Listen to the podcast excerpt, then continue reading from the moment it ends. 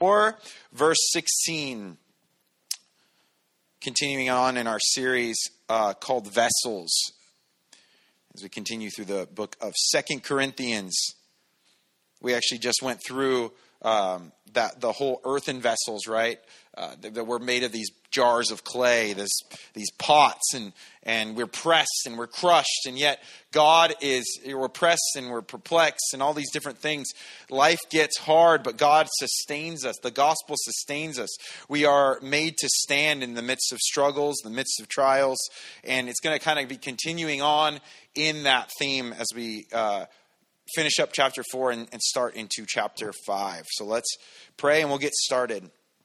Um, Lord, we thank you so much this morning for um, being able to gather together, um, for being able to uh, get into your word. We pray that you'd speak to us by your word, that you'd give us eyes to see and ears to hear, that you would um, just be moving and working and giving the word to whoever's here, whatever it is that uh, we need to hear, that we would be able to hear it from you, God, that you just would touch us and, and use this time.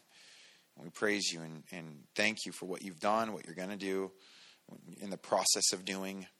And uh, we just say, just move here in our midst, God. We're open. And so we pray these things in Jesus' name. Amen. All right. So Second Corinthians chapter 4, verse 16. All right. Therefore, we do not lose heart. Even though our outward man is perishing, yet the inward man is being renewed day by day. And actually, the beginning of this chapter, Paul says the same thing. We don't lose heart. We do not lose heart. Um, losing heart is is obviously like kind of like the end of it all, right? As soon as you lose hope or you lose heart, all morale goes downhill, right? You can see that's something even with our team, our softball team.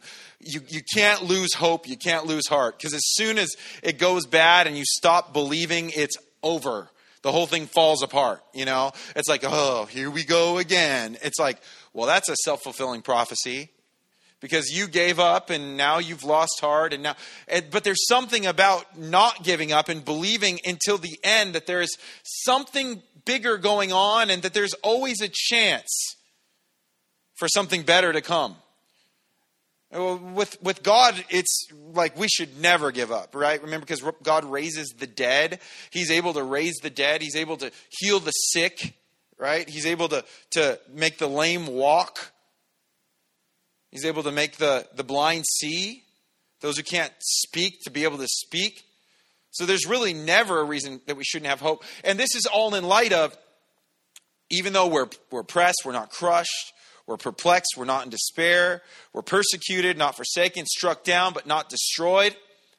Like, God is proving that He's able to sustain us through like really, really hard seasons. Like going through hard things, He's able to make you endure, help you to get through it. And, and even though all odds say you're going to be crushed, you're not. So we don't lose hope because He's with us, because He is all we need. There's something about having people on your side and having eh, people who have your back. That's a good feeling. But there's nothing more important than God having your back, than Him being with you. Because Him plus you equals win, you know? Like that's a good thing. You're where you're supposed to be. And so we don't lose heart thinking about these things. Therefore, we do not lose heart. Even though our outward man is perishing, yet the inward man is being renewed day by day. We suffer, we struggle, we're put under tremendous pressure, but He's with us and He's working in the midst of all of this. Is there an amen? Can somebody speak to this? Can you guys, you guys know what I'm talking about? Even though our outward man is perishing, yet the inward man is being renewed day by day even though we are we feel the pains of this world and the struggles of this world and the effects of this world it's taking its toll on us but yet we're being renewed because our inward man is being renewed day by day. This is not automatic. Not everyone who goes through struggles will end up being renewed day by day. You know that's true? The way you're renewed day by day is you look to him to renew you. You trust him to, to sustain you. And you say, This season I'm in is brutal. I'm not enjoying this right now, but you have a good purpose in this, and I don't want to miss out on that. Suffering is common to all, but what about the inward man being renewed? Is that common to all? No, right? We all suffer. Everyone goes through stuff. Every person in here could set, could tell some stories that would have us all bummed out, right? Like everyone's going through, has gone through, will go through something, right? It's just part of life, right? Because if nothing else, we, we live in a world where there's death, and you lose people, you know, and they and you don't know which way kids are going to go, and you don't know which way, you know, like th- your life's going to go. Like you might be in an accident, or you might, you know, all these different things that can come and, and can seemingly rip everything away from you. But yet, if we can trust God through this, we can see He is able to renew us in the inner man day by day. And I think it's interesting it says day by day because it, it is a day by day process, isn't it? It's not like an all of a sudden you arrive thing. Good habits are made in a day by day setting, aren't they? Right? You do it every day. You start doing stuff and implementing it and making it a habit. It's, it's that's how it's sustained. If you just come in and go, oh, okay, well, um, I want to be, you know, a really good runner, so I guess I'll run a marathon today, even though I've never ran. You know, because that's where I want to get. I'm going hardcore. I'm going all at it. 26 miles today. Let's do this, and then I'll run it again. You know, whatever tomorrow, and be. You go straight to 26 miles. Your toenails are falling off, and you're, you know, what kind of special shoes? That's just prissy, you know, stuff. I'm Running in vans. It's like your feet might not even be there in 26 miles. Like it's who knows what's it's going to look like. It's going to be really a, a, big mess. But it's to, to do that to run a marathon. It, there's a training program, isn't there? And you start small. You don't start with big miles, and you work up and you keep going. But it's all about the day by day disciplines and the day by day implementing these things. So you go I, how am I renewed day by day? I go to the Lord day by day. That's where like the reading plan comes in. It kind of like why I signed up to do this for the year, so I go day by day. And every day I go, I get something. And before I know it, without even really realizing it, I am changing. And and by the way, before you realize you're changing, everyone else will realize it too. They're going to be like they're going to see it and they're going to go, "What is that? You were the worst." And that's always fun when people tell you that, by the way. Because they think that it's good news to hear that you're not the worst anymore, but you're like, I didn't need to know I was the worst. I've actually had people say that. They're like, you were like one of the you were like one of the worst people I met in high school. And you're like, that seems harsh. Like there's a lot of really bad people there. I guess this person I must have done something. I don't know. I don't know why is it like this, but you didn't have to say the worst, okay? You could say, I've seen a change in you. It's like, this is, I don't need the full anyway. But there is a change that happens in you, but it is in that part of that day to day making it a priority. You, we know this. Day to day is what works, right? You say, oh, my new diet plan is I don't eat one day a month and I do whatever I want the rest. That's not going to work, right? I starve myself for one whole day and then everything else works. It might be a diet plan now. I don't know. Maybe it does, but I doubt it. You know how it is. It's a day by day making good decisions, right? And slowly but surely it works. It takes a long time to put it on. Sometimes takes a long time to take it off. But it's a day by day process. But listen to the way he describes this. For our light affliction, which is but for a moment, is working for us a far more exceeding and eternal weight of glory. Light affliction um, sounds like, Paul, you don't know what I'm going through. Paul, you don't understand what's on my plate right now. Light affliction, maybe for you, not for me. Okay? Because you could say light, when somebody says something is light or something is easy or something's mellow, it's all very relative, isn't it? To them, you'd think, right? Like, what's, what's light for the world's strongest man? Very heavy for everyone else, right? Oh, today's my light day. You know, I'm squatting 750 pounds. You know, today's my light day. Oh, if it's your light day, I guess I could jump in. Not, not really. right? But he Paul's saying like I can say a light affliction because really Paul was the heavyweight champion of his day of suffering. And he could say, I've been through a lot, and we're going to see it later in the chapter. Like, remember, Paul actually gave up a life that was very prominent as a religious leader because he met God personally and then was willing to constantly give up his life for Jesus, to be poor, to, to work hard, to have people hate him who he loved very much to have to write letters where he defends himself like this. He's like, I understand affliction, but it is so light, and he uses a weight term. It's so light. This is a light affliction, which is but for a moment. There's an idea of why it's a light affliction. It's for a moment. You go, not my affliction, Paul. Again, you with your easy afflictions. Super light for a moment. Okay, cool, Paul. It was not for a moment. We know that Paul was imprisoned for years. We know he was in hard situations over and over again. So it was not for a moment in our understanding, but in, in eternal sense, it was but for a moment. Is working for us a far more exceeding and eternal weight of glory.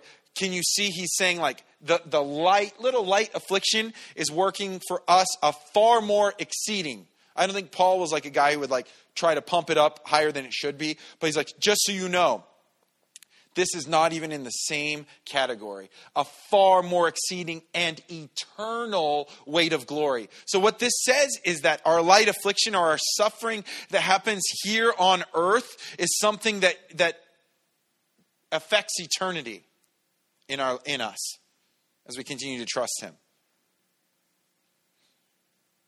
Our light affliction is is but for a moment. And it's and it's in comparison to eternity, it's it's light. In, in, in comparison to the weight of glory in Christ, it's light. So if you're like, I'm suffering and I keep on suffering, you're in good company one of the hardest things is we, we look at like Christianity and we think it has to fit with um, the American way, which is, you know, we're just, we're here to be happy. It's like, I hate to break it to you, but that's not what's here. Joy, yes. Peace, yes. Which are things you can't get necessarily, even being happy. Being happy is very fleeting. You can be happy and then you can be sad, right? You eat a happy meal and afterwards you're sad, right? Maybe not. I don't know. You can be happy, you can be sad, you can be all over the map. You know, we have this funny, it's a video of um, Cannon and Violet when they were really little, and Violet's three. It was her birthday, so she comes out and she's so happy it's her birthday. Like she's just she lives for this kind of stuff, you know. And she comes out and and she we're all singing happy birthday to her, and uh, Tori says, "Give Cannon a kiss," you know, like give him a hug and a kiss. And she kisses him, and she says, "I kissed his tummy," because he cause she's so much shorter than him. So she kisses Tommy as he hugs her, and he says, "Yeah, that's because you're so little." And you see her, she goes she gets all upset and then she's like, but it's your birthday. And, and Tori like immediately knows to redirect it. And she goes, yeah. And she could like immediately shoot straight back into the happy zone. It was like a, a very drastic dip and then straight back up. We knew how to pull her out of that tailspin of him telling her that she's little. And he knew what he was doing, even on her birthday. Oh, yeah, because you're so little. That's why you kissed my tummy. You can't even get up here. You know, look where I am up here. Anyway, but it was that it was that like oh waves of emotion, you know, and you definitely see it with kids and adults too. So um, it's easy to get caught in that, right? But it, to understand, like, it is so much more than that. There's something being built in us that is so much greater than anything that we can manufacture here on earth. And it comes in the midst of affliction and suffering. So, verse, uh, or, or there's a, a quote by G. Campbell Morgan. He says, Affliction is not something to be endured in order to reach glory. glory. It is a very process which creates the glory. Through travail comes birth. I don't like that, right?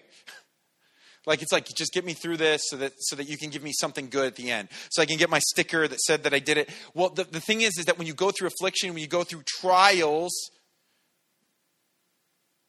go even through temptations, we're told even in James to count it all joy when our faith is tested. Because what do you find out? That when you're pressed, you're not crushed. Because God is with you. You, you know, like how lonely is it to think that there's no help besides me? I'm the only one. I am in charge of myself and no one is there to help me. It's just me. I'm all alone.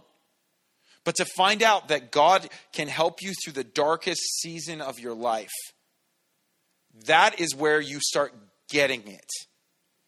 That is where you start to understand it. And you don't look at it like, oh man, everything is everything was always good, and then now all of a sudden things are bad, and it's like, where is he? He's there.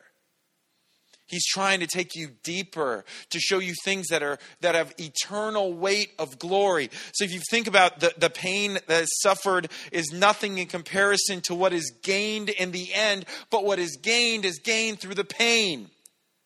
We have a perfect example childbirth, right? There is a pain that is involved, but what comes through that pain is something that is so much greater than the pain. Yeah, guy, say it, man you know the pain that was suffered. Well, I've said it before, I'll say it again. Most of you have more than one kid. So it was, you know, you decided it was worth it to have more than one.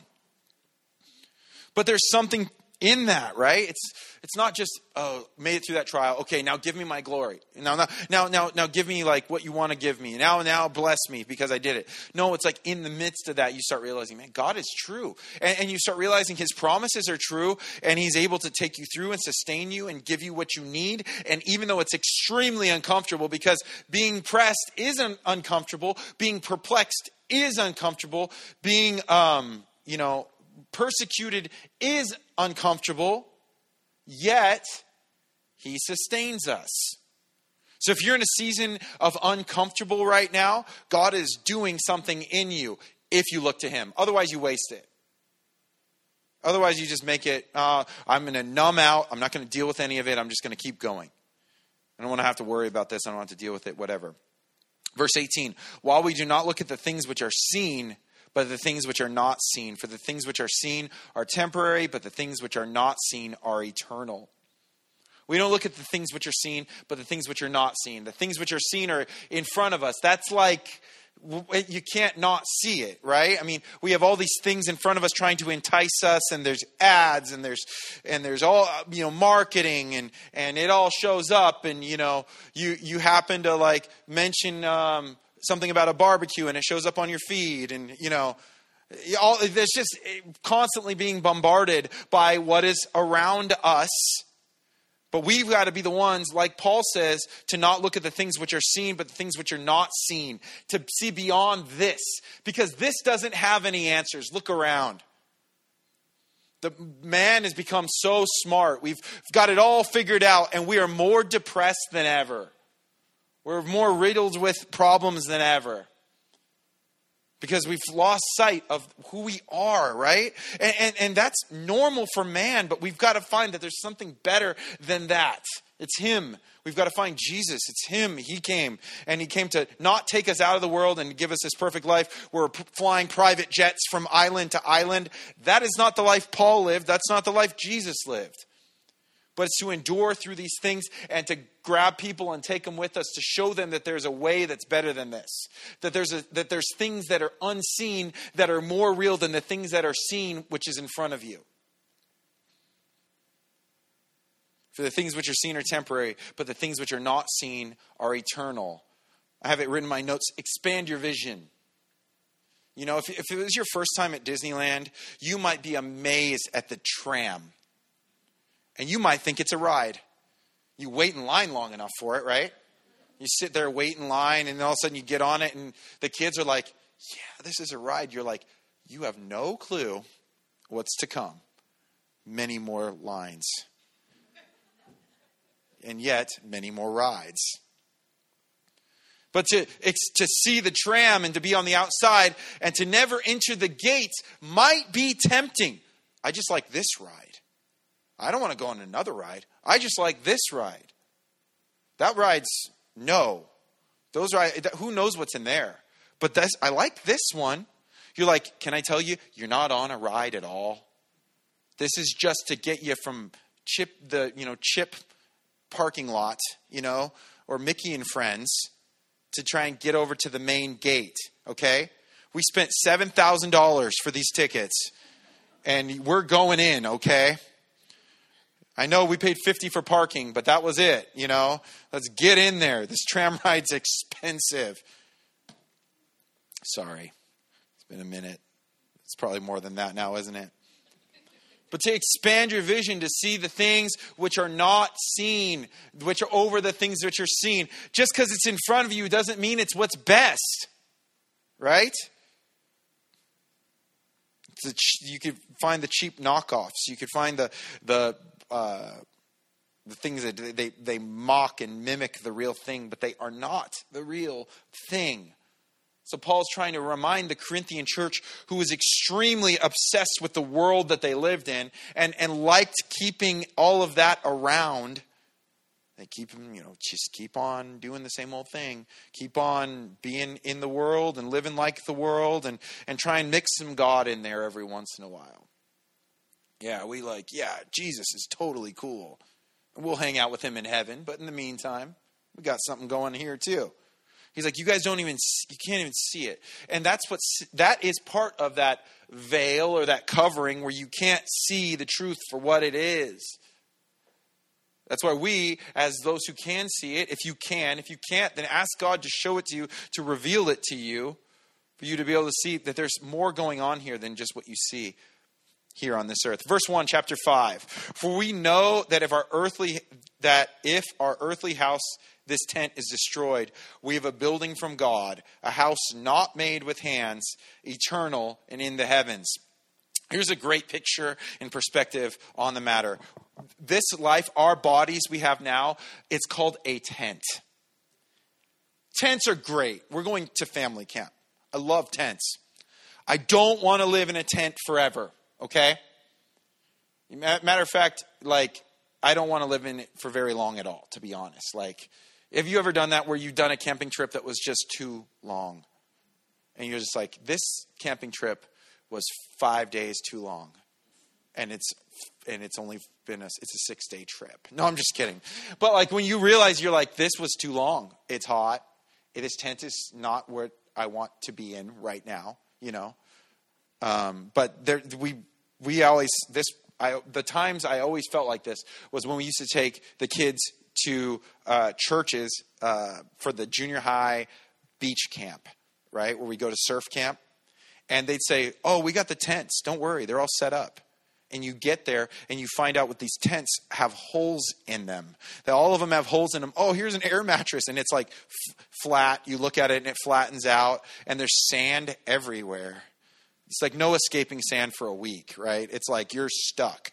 And you're like, which tent is this? And you open it and you're like, the zipper doesn't work.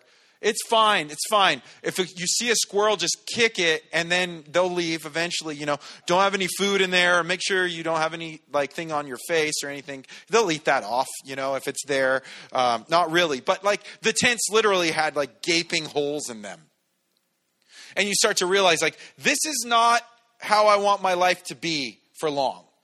I can endure this for the love of the junior high kids. And I mean, it's a great spot here at the beach, sure. I can't live like this forever. And, and what makes tent camping great is the fact that you get to go home to not a tent at the end, right? I mean, like, I love camping. I really do. I love being in nature. But there is something about once you get home, and especially once everything is put away and you take a shower and you're like, my house is awesome. I love this place. There's my bed in a different room. You know, there are rooms here. There's a kitchen that doesn't have yellow jackets swarming around it. You know, well, I mean, you, you guys know. I love camping. Go to family camp, please. It's going to be really fun. I really do. I love camping, but like, but there is something about it where you're like, I love this for like three days. I can't do this forever. And so we have this picture of our bodies being a tent that is temporary. And tents break down, don't they? The more they're exposed to the elements, uh, it starts tearing them down more and more and more. And all of a sudden, it always starts with a zipper, though, doesn't it? It's always first a zipper.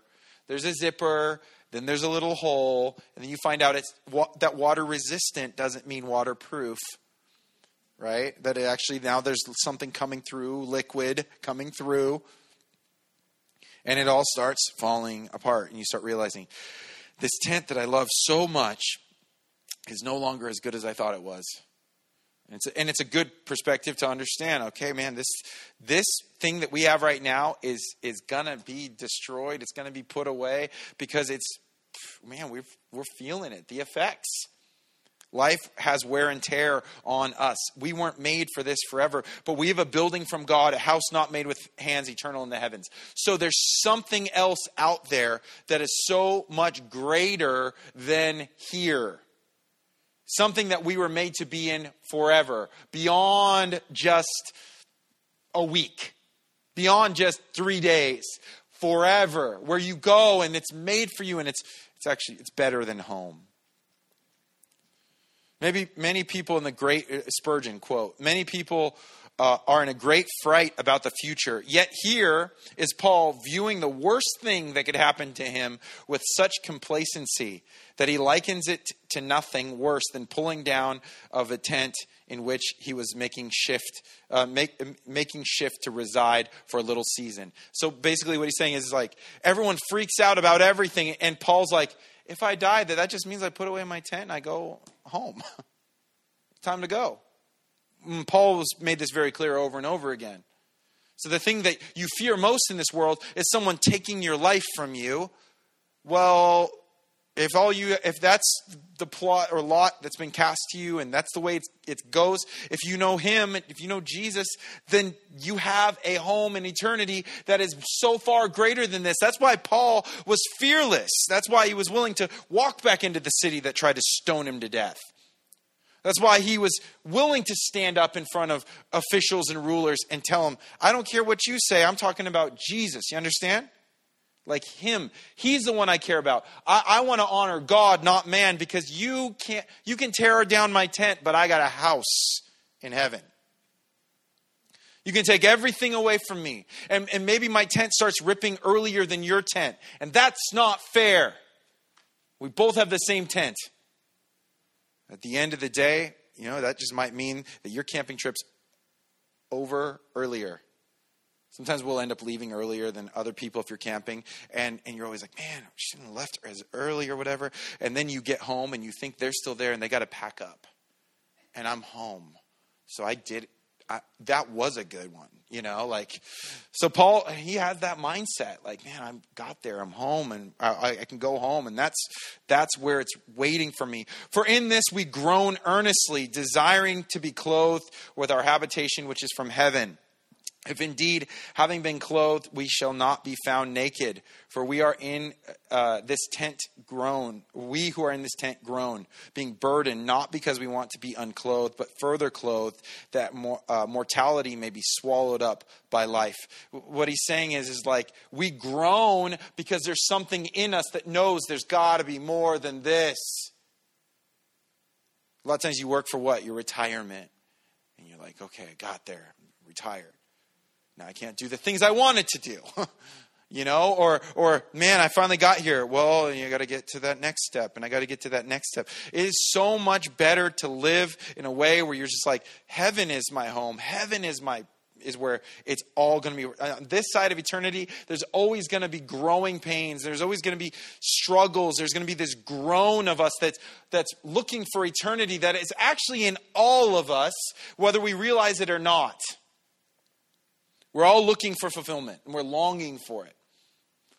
He's saying, if, if, once I get to heaven, I'll be clothed with not mortality, but like immortality, heavenly clothed. Like I'll be what I'm supposed to be. I'll be, my body will be what it's supposed to be. You guys know in heaven, it's not, we're not just like spirits. There are bodies. They're like redeemed bodies.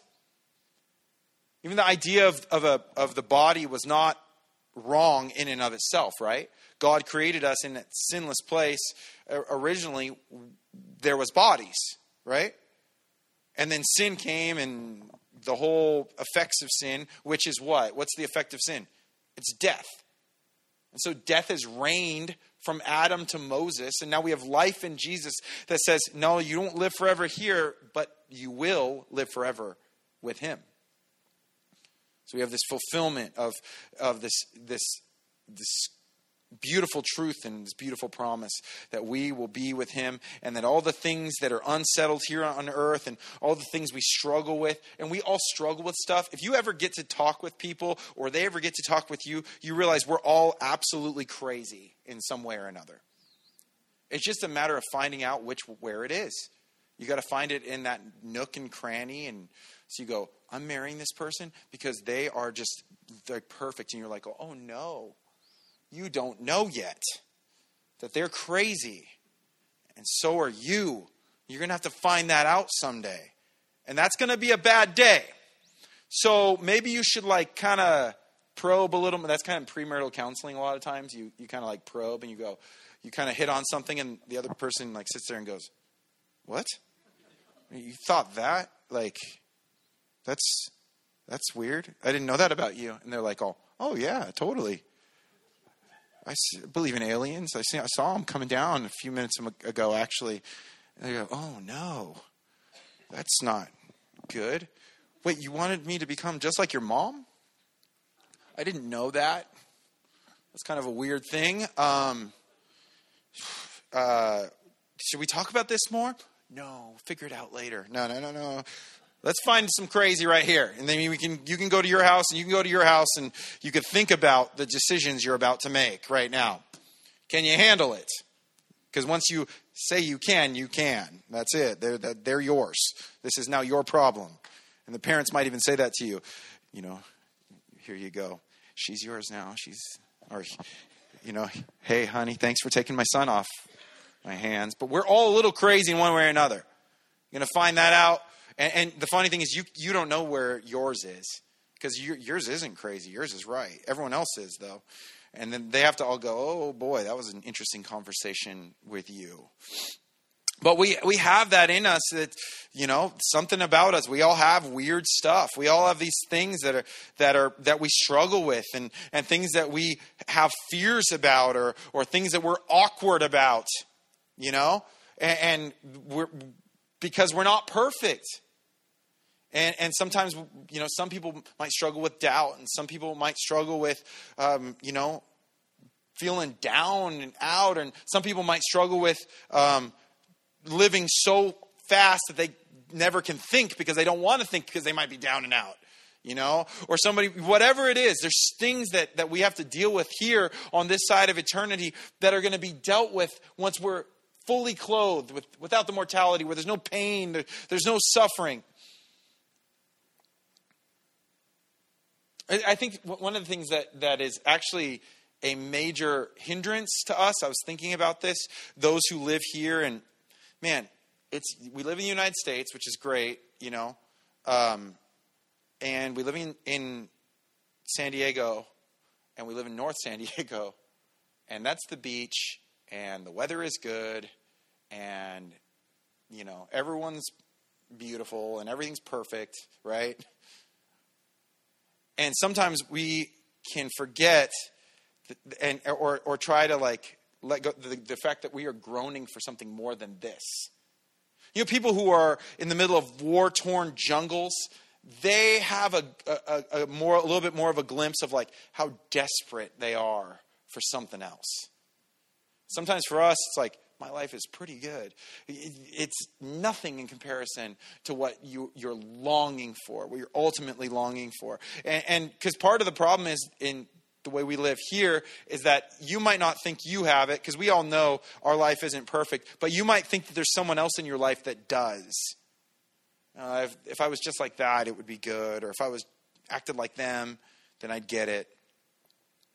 But suffering is a great re- reminder for us that we don't want to be here forever. That this isn't home, this isn't heaven. This isn't where we want to be for the rest of our lives. This place is full of pain and suffering. Don't numb out, grow. Don't try and numb it out, grow. Grab the pain and let God use it as a tool in your life.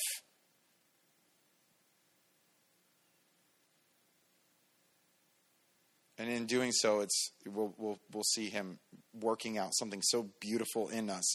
Now, he who has prepared us for this very thing is God, who has also given us the Spirit as a guarantee. God is, it's all his idea. Isn't that cool? Like he's the one who set this whole thing up. And if you wonder if God is, is worthy of trusting with his plans, think about how he designed the mountains. Think about how he designed the ocean. Think about how he made the, the uh, remember all the things that man creates as pales in comparison to the beauty of what he's made. Even the desert, right? Barren desert, man, you go out the desert early in the morning or or as the sun's setting and you're like, this is so beautiful. And it's so like, oh, this is awesome. You see the creatures, all the different creatures he's made, and, and they're so like vibrant and you know like a leopard or something you're like that is so cool these wild birds in the rainforest you know it's like man he is he is able and he's keeping everything sustained has the, the tides and the moon and everything is we're just close enough to the sun but just far enough away too And it's all so important, and he's holding it all together. And this is his idea. He's prepared for us the very thing, this very thing. And he's given us his spirit as a guarantee. The Holy Spirit as a guarantee, as a down payment. Hey, I'm coming back for you. I put the money down. You're on layaway. You know, I'm coming back. You, this is this is this is part of it. Okay, you're getting a glimpse. But I'm coming back for the whole thing. So uh, we are always confident knowing that while we are at home in the body, we're absent from the Lord, for we walk by faith, not by sight. This is this is not the goal of eternity, but this is where we are to be used, right? Like so, we're confident knowing that while we're at home in the body, we're absent from the Lord. Meaning, when we're here, we're not there, and and while we're here, we walk by faith and not by sight. It was interesting uh, when I was uh, studying on this faith will not be necessary in heaven, will it? Like, do you believe in God? You're like, yeah, that's Him. That so yes, I do believe in God. Do you trust Him? Oh yeah. Do you fear Him? Oh yeah. Do you love Him? Y- yes. Do you worship Him? Yeah. Actually, I need to get back to that. You know, like it, it's going to be very. But here on earth we don't walk by sight. We walk by faith. And, and that faith is valuable. So the sufferings we endure, the things we go through when we choose to trust God here on this side of eternity, eh, this is our only chance to exercise this stuff. And as we do this, we have the opportunity to minister to people, and we will be given gifts and, and blessings because of it. So, in a sense, you only have so long to be tested to endure. That's why our, our, our, football coaches used to always say, when, your when your senior year is over, you don't play in college, it's over. So you need to invest now. You need to work so hard now. You need to be all in now. You're at workouts five days a week so that when the season comes, you're ready. And when you go out there, you, you left it all on the field and you don't look back and say, I could have given more, I could have done more, because they, they're looking at you and they're like, you will regret it forever. And then it's going to bother you, and then you will become a coach. And then you will have to live vicariously through your students. Believe me, I know from experience. You're like, okay, you know? But there's only so much time. And, and, you know what? Really preparing for a season of football is? Pure suffering. Honestly. Like, you're like, oh, that's not the big. No, it really is. I was just thinking about it. I think I was talking to Jed about it. It's like, one day you lift super hard for an hour and a half. This is in the summer in the Inland Empire. You lift for an hour and a half, and then you do plyometrics and you do sprints. And then the next day you do it, and then you run two miles. And they alternate days, right? It was like, this is my summer plan, you know? Go out and work out super hard for what? I don't know. It's not even it's man it's not mandatory. It's you know you could do it if you want whatever voluntary. But the, but those were the things you do. You suffer and suffer and suffer so that you can look back with no regrets. Because there will be a place where we're rewarded for what we've done here on this side, you know, on this side of eternity. We'll be rewarded in heaven for that. And we'll be able to look back and we'll be able to see, like, what was actually God doing something in our lives versus us just kind of like, you know, yeah, kind of, God was pretty cool. Me and him were pretty tight. Jesus was my homeboy. I had the hat, you know. But we, we get to walk by faith and not by sight. And to, in a sense, suffer for a greater cause that, you know, but I'll tell you what, during the season, when we went to my, my junior and senior year CIF championship games, you were so grateful that you suffered for when the time came, you were ready. And your legs were still working and you weren't cramping and you were, you know, when you went home, that was another thing, right? But it was that suffering it was that preparation that prepared you and there was there was like no regrets. Like i did the best with what i had you know? Like some people might have been better and stronger and faster but i put in effort and did what i could with what i was given. Oh, i'll never be a greg laurie. No one you don't need to be you know? Like you need to be you.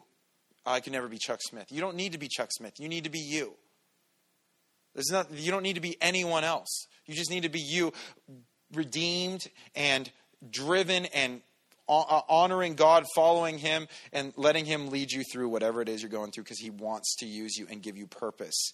Last verse, verse 8. We are confident, yes, well pleased rather to be absent from the body uh, and to be present with the Lord. Uh, this is Paul, basically same thing. Philippians one twenty one. Uh, for to me, to live is Christ, to die is gain. There's nothing to fear. We're dead men walking. Like if, if I'm absent from the body, I'm present with the Lord. So if I'm gone, just like he's like, don't even cry for me. I'm good. I'll be with the Lord. If I'm absent from the body, I'm present with the Lord. So don't worry about that. I'm just going to keep living for Him, and no one will stop me. Nothing is going to stop me because I saw Him myself. Paul's radical transformation that changed his whole life and, and made him willing to not just die, but constantly suffer and die for Jesus. And, and what did he see it as? Gain. He saw it all as gain because he saw people come into the Lord and he drew closer and closer and saw that he was not crushed. He was not in despair. He was, he was not forsaken and he was not abandoned.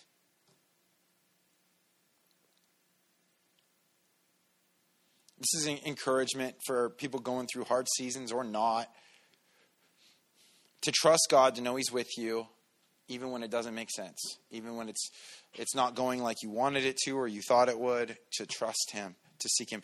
Those maybe who haven't been trusting him and you've just been like, I'm just trying to get through this, not think about it, or I'm trying to numb it out, or whatever it is. Everybody's in different places. And honestly, there's no judgment in that. We've all been there in a sense, right? But just to say there's a better way. There's a better way and it's found in Him and, and seeking Him in the midst of not wasting this time of hard, but letting Him use it as a tool to refine you and to bring a heavier and more effective weight of glory so that you'll be able to look back and say, that was a light affliction compared to what God did with it. What I had to endure was nothing compared with what was gained in me, what I became because of it. God, we pray for that to be true with us, and and and Lord, to not say it flippantly, because man, it is it is hard. We know it's hard. It's by